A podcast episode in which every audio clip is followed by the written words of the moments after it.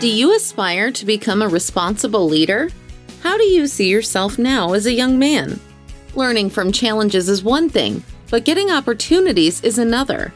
If you're a young man who wants to learn about personal growth, life lessons, and leadership, tune in to Essential 11 Shaping Leaders Among Leaders.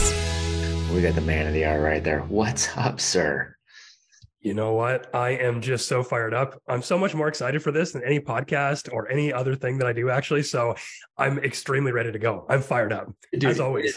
It, it is the best. Like, it's the best. It's how easy is it for me to, I mean, and now you and I know each other. So that, that helps. There's one level of that there, right? But if, if I ever have to reach out to people and go, hey, um, here's here's the podcast. Love to have you on. And oh, by the way, here's how we roll with this. We have amazing young men who are leaders from all over the world who are going to be joining us live. And we're going to be talking about your story, but then you're going to get to chat with these guys too. You know how easy of an ask that is, bro? Like the easiest. It's so easy because who doesn't want to do this? Like as I wake up every Friday knowing that I'm going to get to connect with with these guys and, and other amazing men, and just going, dude, I, how am I not the luckiest guy on the planet? You know, and, yeah, and it's incredible, man. Yeah, it's the best, man. I'm so pumped that you're here, man. Truly, truly. Me too. You know what? I'm I'm seeing real live humans that I know personally. True story. King Boys here, and That's we met right. up very recently in Texas, and uh, man, that was just incredible. So I am blessed to be able to see some faces that I know in here. But, so cool, uh, we're gonna get to know each other for sure. For sure, yeah. And I talked to uh, I talked to Ryan. When did I talk to her? Uh, last week, I think was the last time we jumped on the phone. Yeah, it was towards the end of last week, and and uh, we jumped on the phone to just touch base on everything real quick. And he said that they had that they had gone into Texas and they had met you. And he said something that made me extraordinarily angry. He said, You're like six five.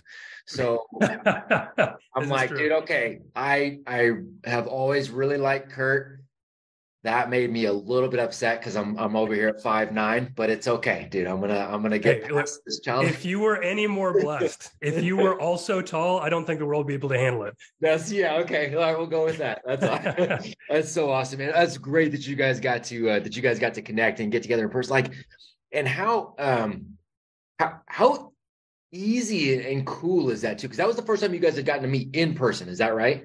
Correct. And I mean, was it weird? Was it awkward? Or was it just like, did we know exactly? It, it was so much like we know each other because we've been meeting online weekly for like a year now. Right. And so we've also shared things that were deep.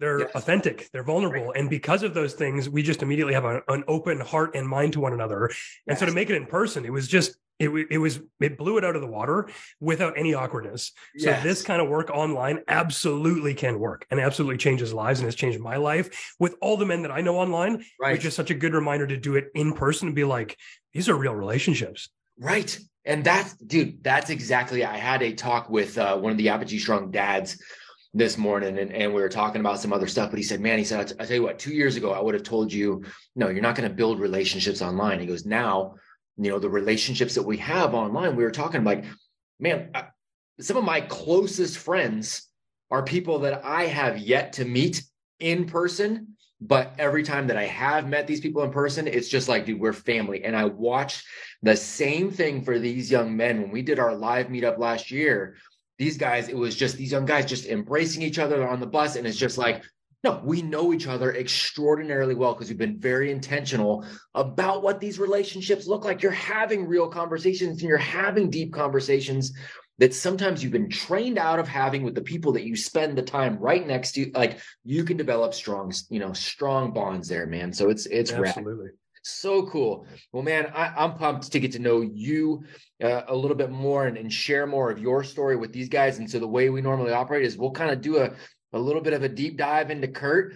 Um, and we'll usually take it back and we'll start with Curt at you know 12 13 15 like who was this young guy? Did he have good parents? Did he have rough parents? A good upbringing a rough upbringing? Like what were some of the lessons learned? And we'll we'll take that into what you're doing today uh, and how you're impacting so many people around the world today and, and what an amazing job you're doing. And then we'll open it up to these guys and they'll ask the, they'll ask all the good questions.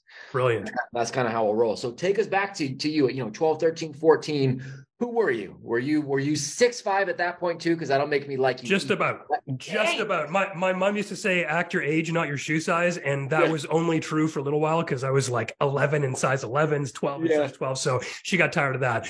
But when I was your guys' age, I had just skipped grade five and I had gone into grade six, I guess, at 11 or 12 years old. And I was pretty high on myself. I thought that I was pretty smart and I was getting validated in education. And so that's where a lot of my own identity came from.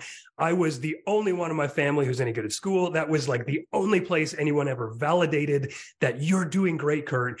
Keep going, keep getting straight A's. Maybe one day you'll get to go to university. And so that was like on the back of my mm-hmm. mind all the way through school is I just got to get to university. This is going to make me whatever success I'm going to have. It's through school. And there were just some difficulties with that in the real world, but there were also difficulties with uh, parenting. And there's one for sure thing that I want to come around to eventually, and you can jump in and cut me off whenever you want, Matt. Yeah. Um, but what I experienced during this time was not a lot of leadership from my own parents. Mm. And so I felt absolutely alone. And it was as if I could trust no one but me because everyone else in my family would put in my estimation they'd put things on me and have high expectations without having any trust behind it. Yeah. so i couldn't trust that they wanted the best for me. They were just telling me to do stuff and expecting me to do those things. And that was very confusing for me. Uh, my dad was great super fun but i was actually telling one of my men in my groups yesterday uh, i had to give a eulogy at my father's funeral about eight years ago. And i remember saying he was a fun man. He was a funny guy and I thought the other day, I was like, well, so is Fred down the street. Yeah. You know, like wh- what else was my father to me? Yeah. And I didn't experience a lot beyond that. So this was a time of like turmoil in my life, in a sense. I was focused on school. I was playing hockey. Uh, I was doing a lot of sports and stuff like that, making a lot of friends, trying to fit in with everyone. Right. Because uh, I was just sort of a chameleon like that. Yeah. I didn't want to make anyone upset. And, um, you know, around like probably 14, started making some real bad decisions.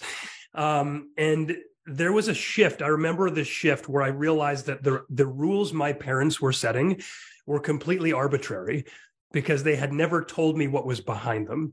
Mm. And so I remember one day, like I used to be terrified of, of cursing. It's like, oh, I'm going to get in so much trouble if I say a swear word.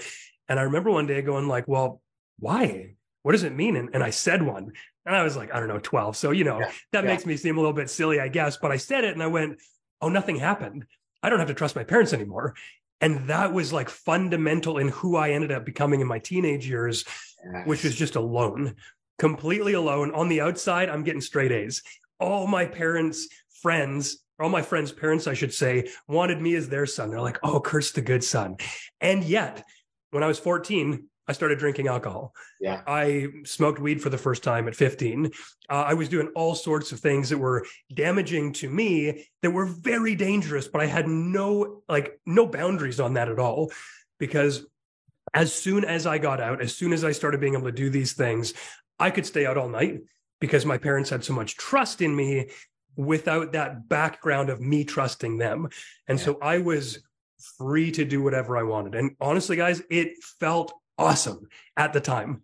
Felt really cool at the time. I was like, I can stay out late. I'm drinking with like 16, 17 year olds. I'm feeling cool. I'm like, you know, doing all this kind of stuff that for me was amazing because, oh, your parents give you a curfew. Pfft, that's silly. Right. I can do whatever I want. And it made me feel like a king, made me feel like an alpha at, you know, 14, 15, 16 years old. And when I look back on my life, that is one of the worst parts of it all. Yep. And I like that. If nothing else from this, I wanted to share that with you guys yes. because I thought at the time my 100% freedom was what I wanted and what I needed because it gave me so much that I could do and I could just be out there being the man. But in retrospect, I needed boundaries. I needed my dad to lead me. I needed other people in my community to lead me because at that age, looking back for me, maybe it's different for you guys. I'm not sure. But for me, I didn't have all the data that I needed to make safe and good long term decisions. Mm-hmm. And so I am very fortunate not to have anything happen to me. I am very fortunate not to have got involved in the law, although I had friends who were arrested. I am so fortunate that I got out of it somehow by the time I, you know, reached university, sort of. And when I look back, it's just like, Dad, where were you, man? Where were you? And I have done so much work to forgive and love and be grateful for the, the way I was brought up. Yeah. But that is not something I'm going to be doing with my kids. No. I want to be very clear that there are expectations and boundaries, and I'm going to be leading them in their lives. Um, even though they'll probably fight back because they need to know where the boundaries are, like I would have. Yep. And yet I would have preferred more boundaries than not. For sure. And so I know this was, I guess I just ranted there about my oh, entire teenage so years, but Dude, there we go. That's what that's, that's what I came here to say. and, and there's where so else much go? That, there's so much that and so we've got some of the so some of the Apogee Strong dads get to they get to they'll be able to listen in and they'll be listening in on this too. And then and and there's some crossover. Some of the dads have young men who are here. And so I can tell you right now, the dads I know for a fact, um, you know, we we relate to that. We a lot of us had a very similar upbringing. We relate to that, and we can be that we, we agree with that perspective. We can look backwards and go, man, if we had had the discipline and the leadership then, how much faster would we have gotten to where we need to be now, right? We talk about the whole discipline equals freedom thing. And that's not just on a microcosm of like a day to day thing where the discipline today like gives you that freedom today and controlling your schedule today. We're talking about the long tail journey of life too, that disciplined upbringing, that leadership from good, strong dads in the household sets a foundation for freedom for those young people later on when they actually want it and need it the most. Absolutely. Right. Like that's absolutely it, man. And I relate to that so much. I remember having, I had a dad who was essentially a gangster, uh, was a rough, uh, a rough dude and was a lot, a whole lot of knuckle, um, you know, knuckle to face sort of discipline sort of deal. And all of his friends were F this and F that. And every picture they took was, you know, flipping off the camera and like it was that kind of thing. But I knew if I had said a swear word, it was going to be knuckles to face. And I'm like, man, why this is so hypocritical, right? And I same thing. So it's like, all right, you're chasing the external rewards of the good grades and all that stuff, but inside you're like, dude, I have no idea who I am and where I'm going and what I'm doing. Precisely. You know, and so that's so I think we all relate to that, man. So you said, you know, you kind of get into the university setting, and then that's when you uh, uh essentially got out of it. Um, first of all, glad you got out of it. Um, we had uh, I had Patrick Bet David on, and, and um, you know we were talking about the fact that a lot of guys will peak in high school, like they're they're living the epitome of the the freedom like that you're talking yes. about, right? And they're like, oh, but that ends up being the pinnacle of their life, and then they've lost at life. You and I probably both know men that fall into that category, right? So, but you did get out. How did you get out of that sort of mindset, especially going into a university setting? Was there a moment? Was it you wrestling with your own thoughts? How'd you get out of that? Yeah, you know what? I uh, I say by the grace of God because I have no idea how. There yeah. is one thing though that was always on my mind, which was I knew that I wanted to be something. Like mm. I always knew that I was going to be a boss, whatever that looked like. When I was a kid, like, when, what do you want to be growing up? It's like a boss. Yeah. I don't know what that means, but I'm going to win. Yeah. And so there was more of a drive for me to win as I looked around, going, do I want to be part of the group who's wearing pajama pants to school and who's drinking at the, the local pub during school hours in university? Or do I want to apply myself because this next four years, is going to make it or break it, I think. Mm-hmm. I could get this education, which turned out to be look, I went to university and I got a wife out of it. So I'm very grateful. There you go. But what did I learn anything? I'm not entirely sure. Yeah. Uh, so anyway, I'm, I'm going to give my boys the choice depending on what they're doing. Um, but it was just this like desire to be something and succeed almost in spite of everyone else. Yes. Like I should be a statistic you know, like my parents divorced, my dad had like four wives, all this kind of stuff. I went to a very dark place personally where I thought, you know, it wasn't worth it carrying on. And yet, one more day at a time, one more day at a time, there was something about that, like, it's almost like a, a, a, good version of a video game, you know, when you're leveling up. And I was like, my life is leveling up. I'm meeting people, I'm doing cool things. And I think it was the action bias that really probably pulled me out of that mm. because I was like volunteering for stuff that I was interested in like 15, 16 years old, even though I was doing all this other stupid stuff. Mm. And that mm-hmm. carried on. And I think what it was as well, maybe this is an important point for the, the dads listening, is there were a few people in the organizations that I was uh, volunteering at there was like my grandparents who I saw infrequently, but there were a few people who reminded me that they love me and they could see the potential in me. Mm. And I mm. think without those little nuggets, mm. I might have not believed that because there was just that understanding of like, I think I'm a good person.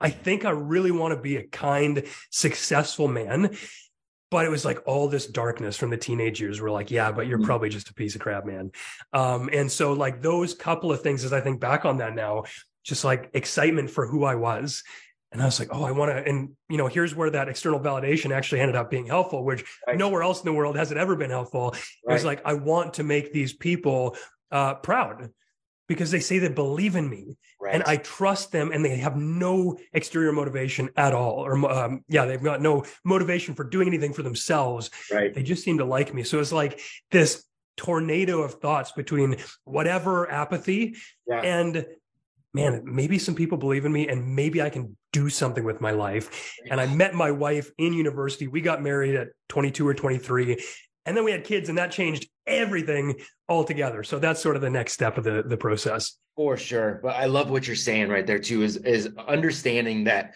somebody else sees potential in us, right? And I like that you you use the words action bias. I think we are designed, men are designed to to have an action bias, right? We yes. need to be moving forward and it's about the journey for us. And a lot of times us pushing forward is dependent upon having people to our side that we don't want to let down who do believe in us right? And they don't have anything to gain by us moving forward. They just believe in us. They tell us they believe in us. They see that potential.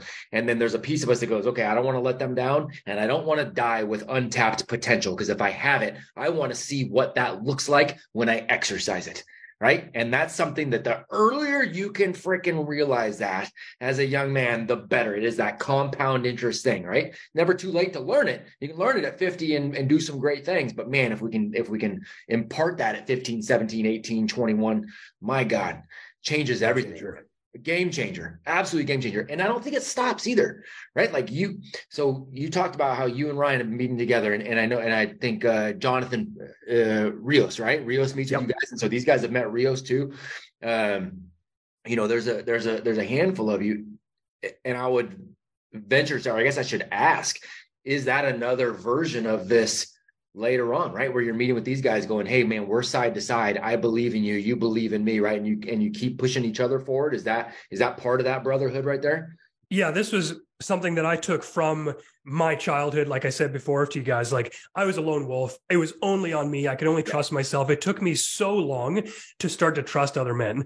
And if I had just done that from the from the start, yeah, like dude, all of the pain, so yeah. much of the pain that I experienced going through my twenties yeah. would have gone away because what I experienced when I turned like thirty, or I think it was probably I was thirty, and I started meeting with other men, intentional men who wanted to improve, yeah. and I started sharing things with them, and they a didn't like judge me or shame me and b they were like hey man have you thought about this and here's a blind spot you didn't see but i know because i was there before and suddenly it's like the power of brotherhood yeah. with other intentional men yeah. nothing in my life has ever had that much impact. And so I was in men's group locally. I started men's groups online for dads. I realized that me as a content creator, as an entrepreneur, there aren't a lot of places for me to go out and sort of find other leaders yep. to come around and support each other. And so I started meeting with uh, one of the guys, one of the men that I met on Instagram. We yeah. brought in, you know, Ryan and Rios and a couple of other guys. And we've just been meeting weekly now to be like, hey man, what's going on? We're not talking about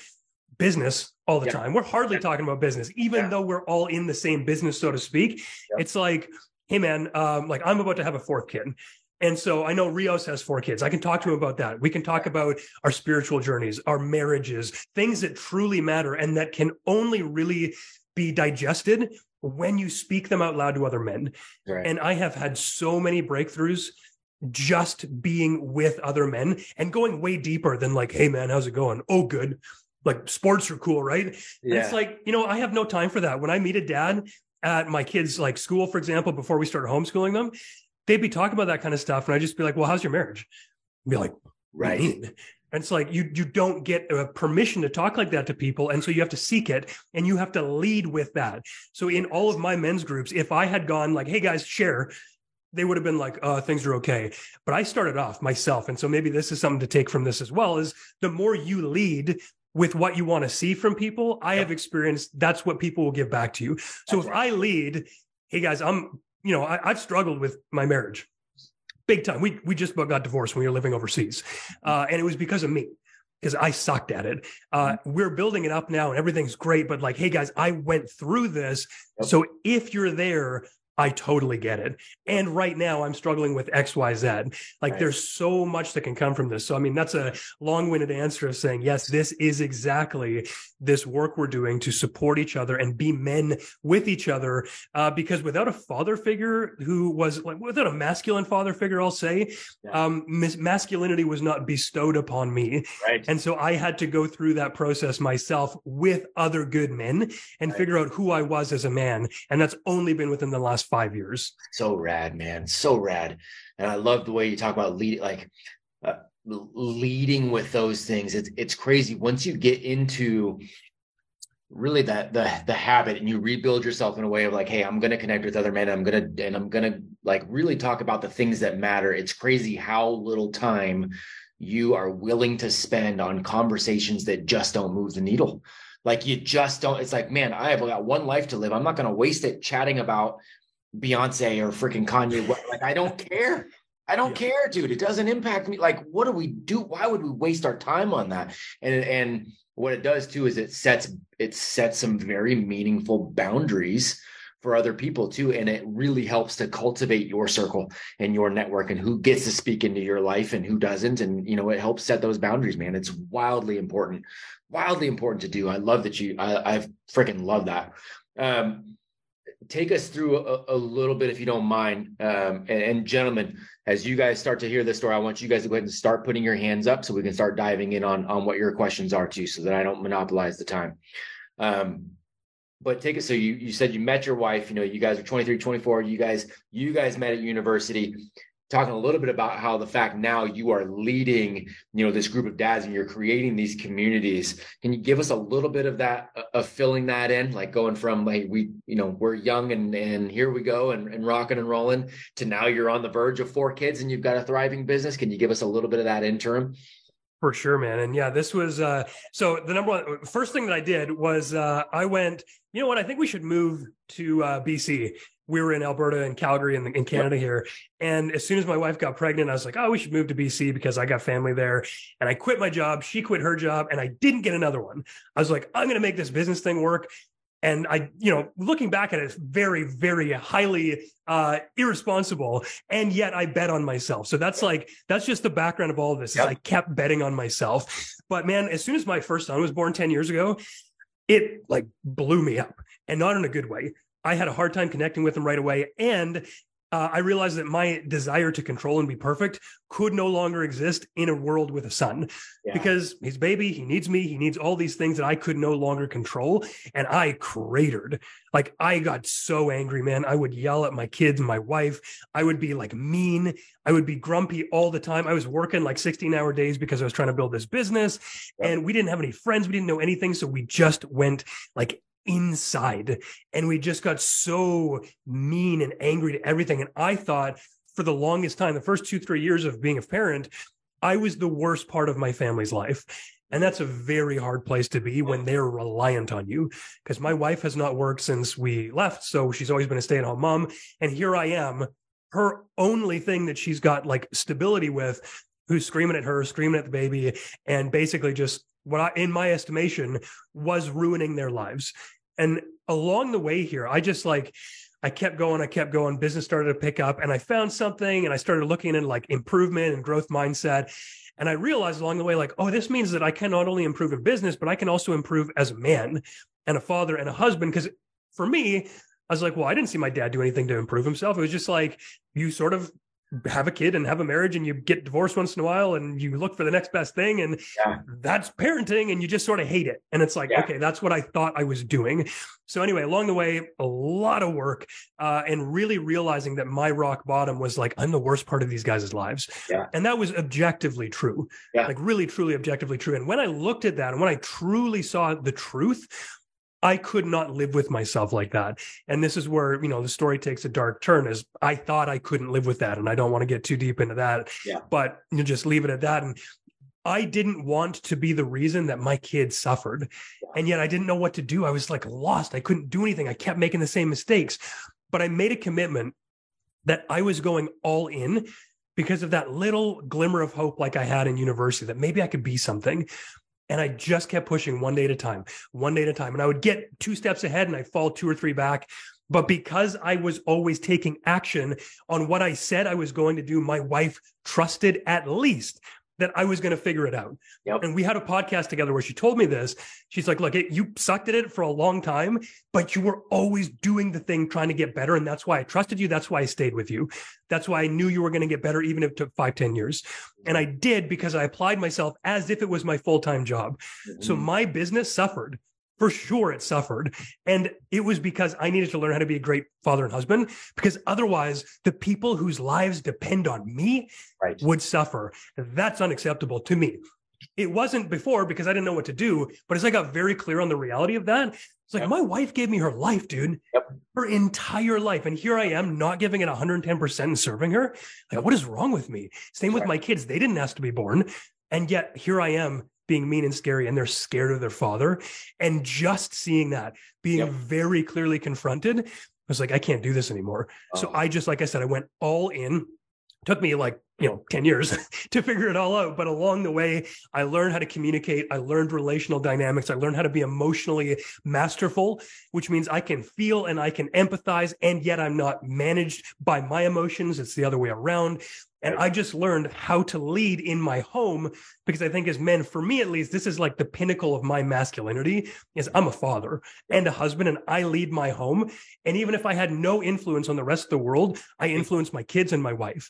That is enough for me. And it just so happens that I was somehow gifted to be able to do this work and then relate back to fathers who are struggling.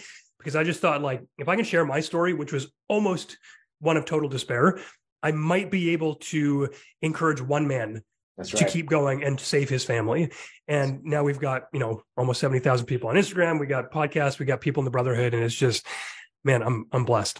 It's so rad, man. It's so it's it is uh it is counterintuitive maybe. It is uh it is certainly against the the predominant cultural narrative where it's you know if we're going to change you're going to change the world means you're going to put something out there you're going to put a product out there you're going to put a start you're going to do something that's that starts way out here and and that is what is going to to to truly change the world and give you your purpose and give you it's so counterintuitive because it is absolutely the other direction it starts in there and it starts in here. It is right within your control of you gaining control of yourself first. And then it just goes out from there. And the next layer outside of you is the wife, the children. It is right there. And by the way, 95% of the freaking impact you are ever going to make is right there if you do amazing things. And if you don't go on to do anything that impacts anybody else, it's 99.9% of that stuff is right freaking there.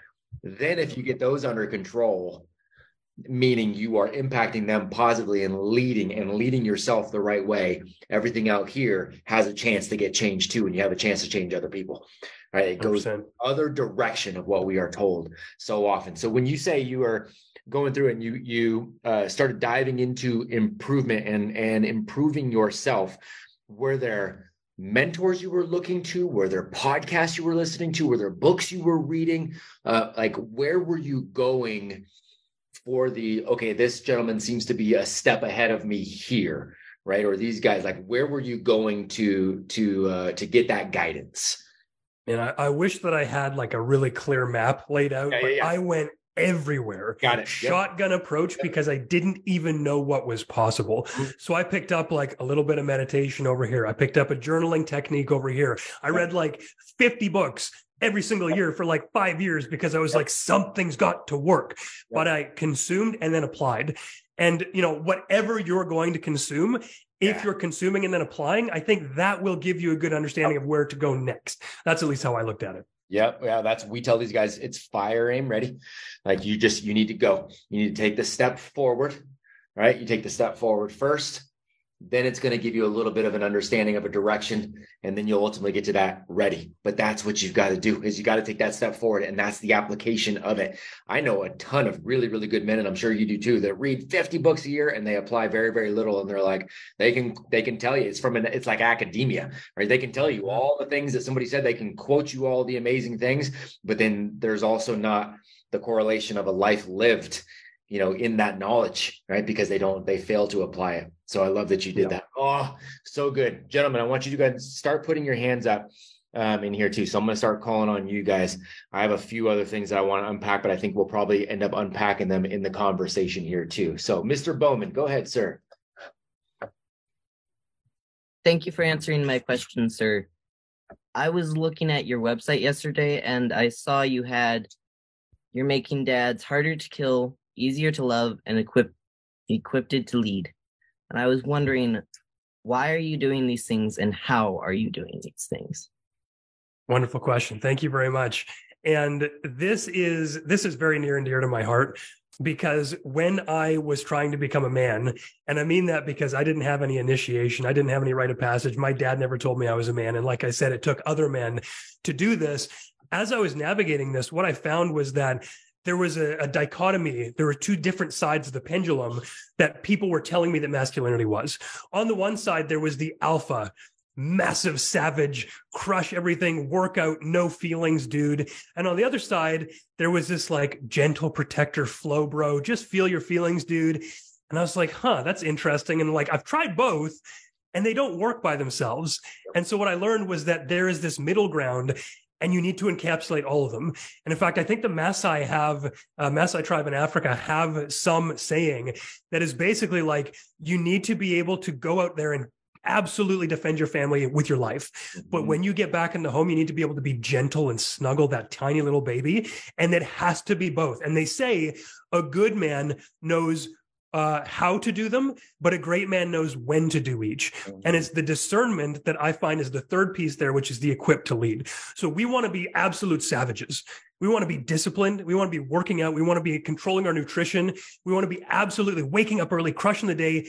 And we need to know how to relate to women with our emotions. We need to know how to be with our children and see them and appreciate them and affirm them. But in the middle, there is this what I call equipped to lead, which is discernment.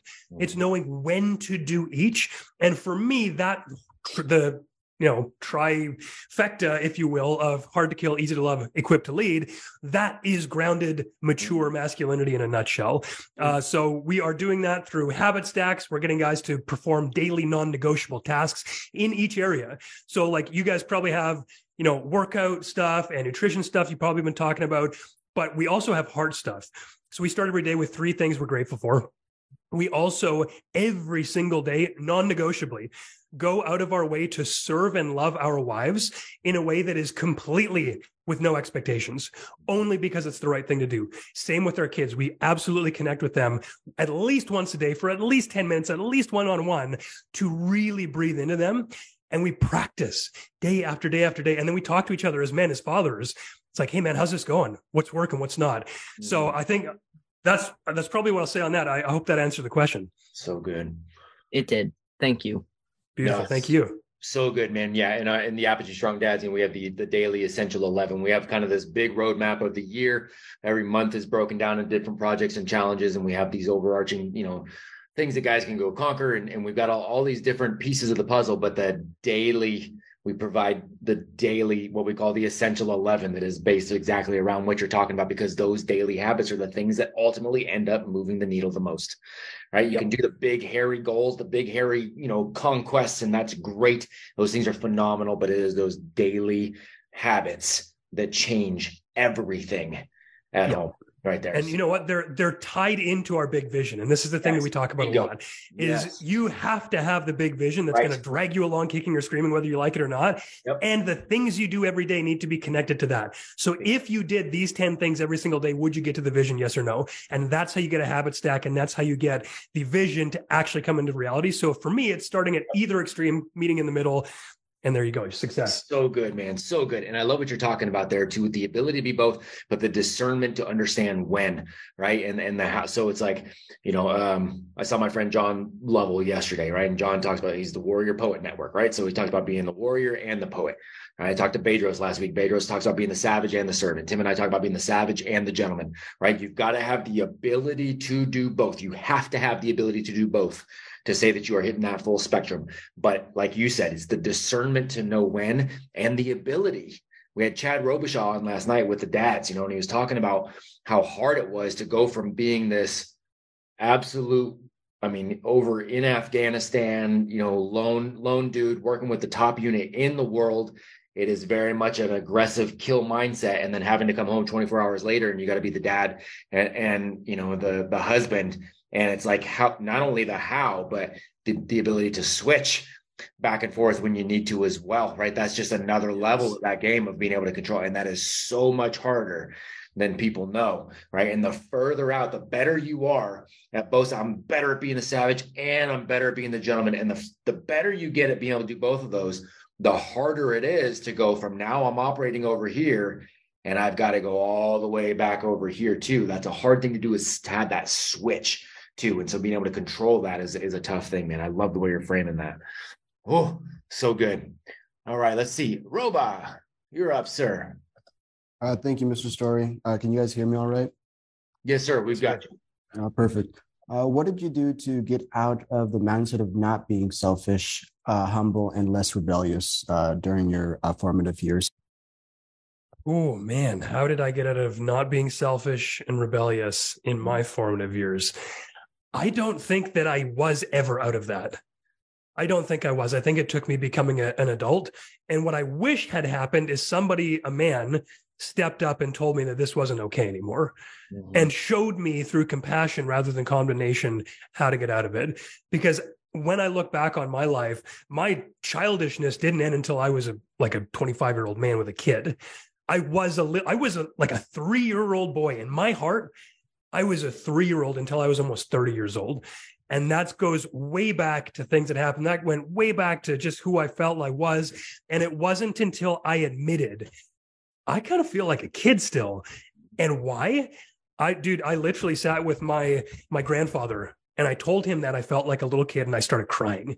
I was like, I don't know where this is coming from. Something's going on here. But as soon as I realized that, I could move through it as an adult.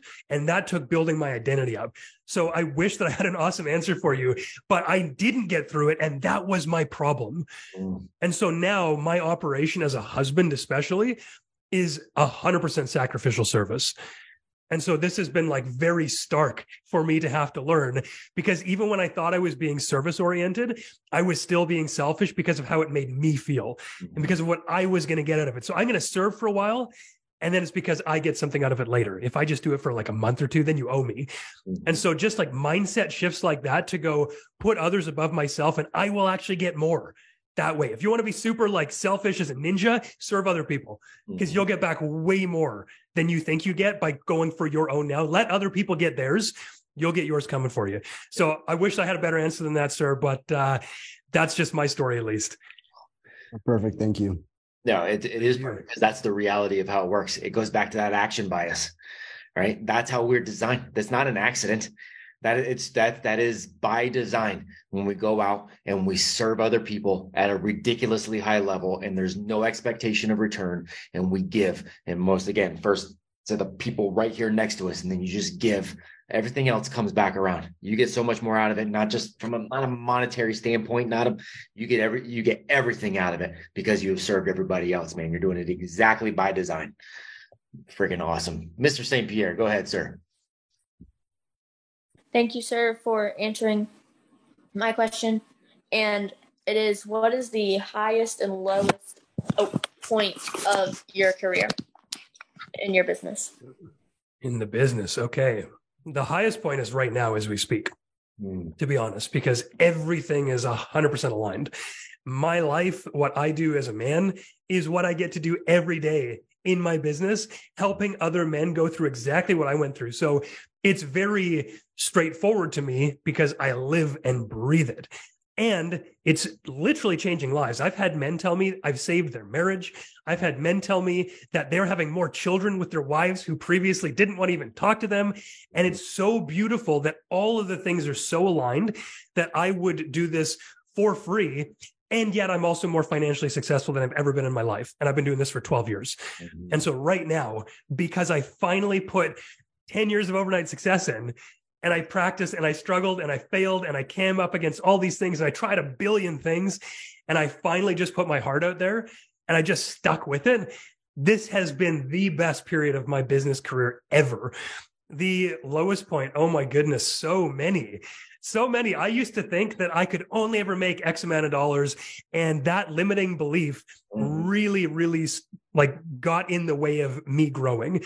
And so, oh, there was a time where there was multiple times. Like I feel like my last 10 years of business were like this actually, where I was like a month away from not being able to make ends meet and something would come up. I'd have to take a consulting gig or I would sell, I would literally sell part of my company to be able to pay for the next few months and then go, I really hope I can make a new business in three months from now because I don't have any more money. Like the amount of times I did that, it was so cyclical that I would build and I would sell and I'd get a windfall of like uh, maybe a year's worth of cash, but then I have no business left. So I'd have to build again. Dude, the cycle was over and over and over. And the amount of stress that that brings me, I was just terrified of losing it all every single day. And uh, just to make it like more acute, perhaps the the most gut punched I've ever felt is I used to build websites and rank them on Google. That's a really cool thing to do, by the way. It's like very simple, straightforward. You can do that. You can get people to help you. I would rank on Google with SEO and I would send uh, traffic to advertisers or affiliates. And I had a website that was finally doing well.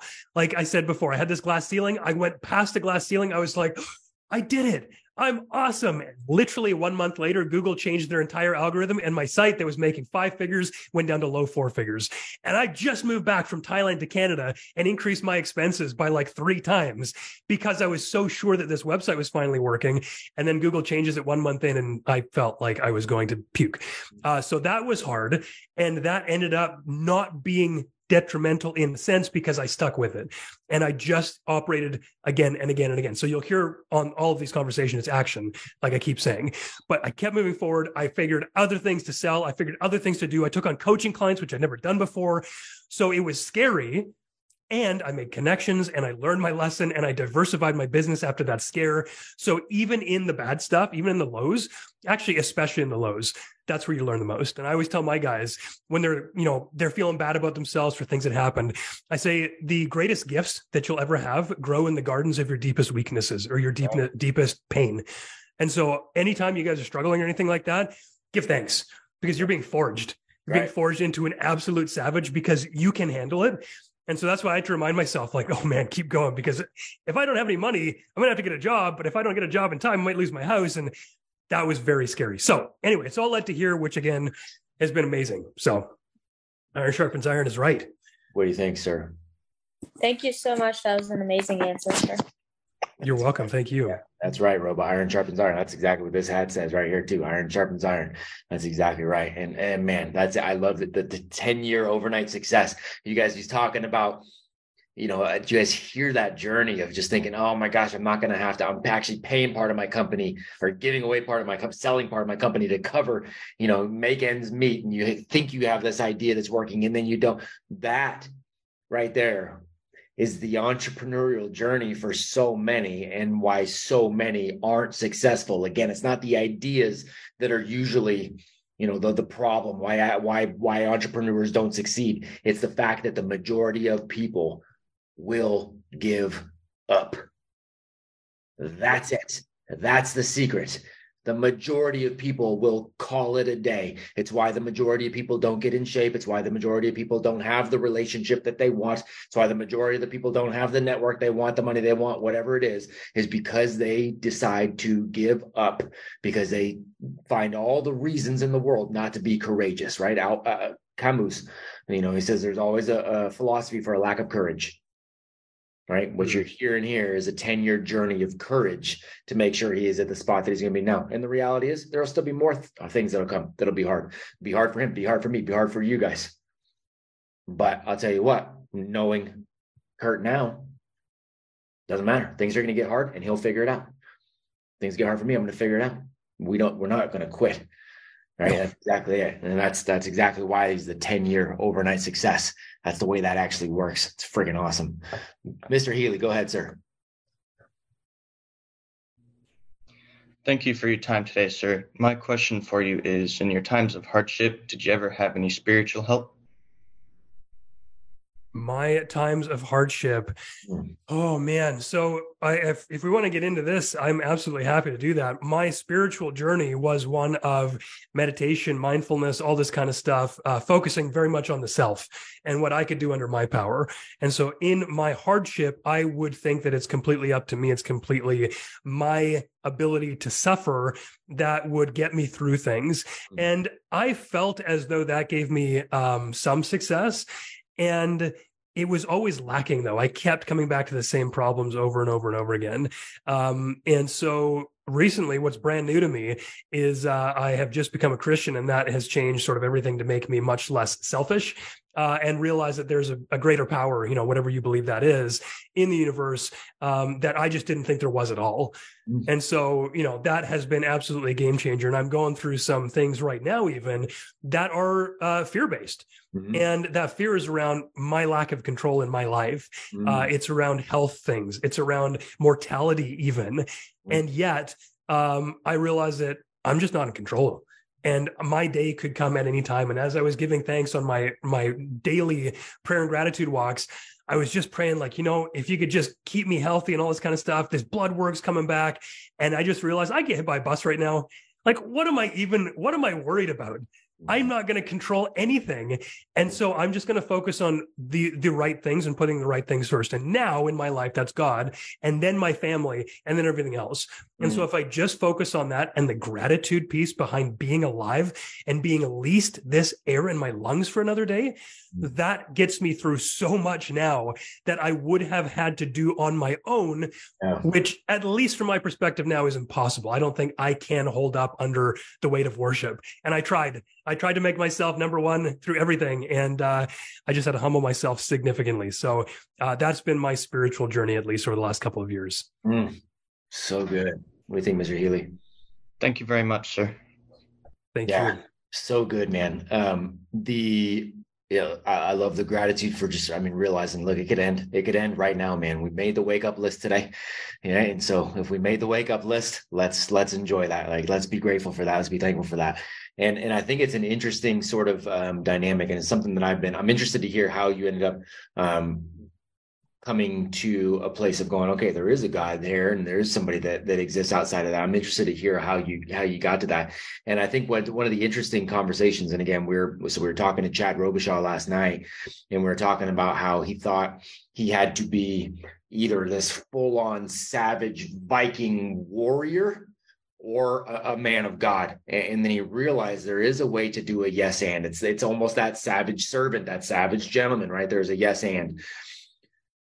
Ha- Have you and maybe you're uh, i don't know you know have you found that there is a way to be the look i'm going to kind of dive into this stoicism and and put a, a lot of weight on my shoulders and, and have a little bit of the ability to suffer?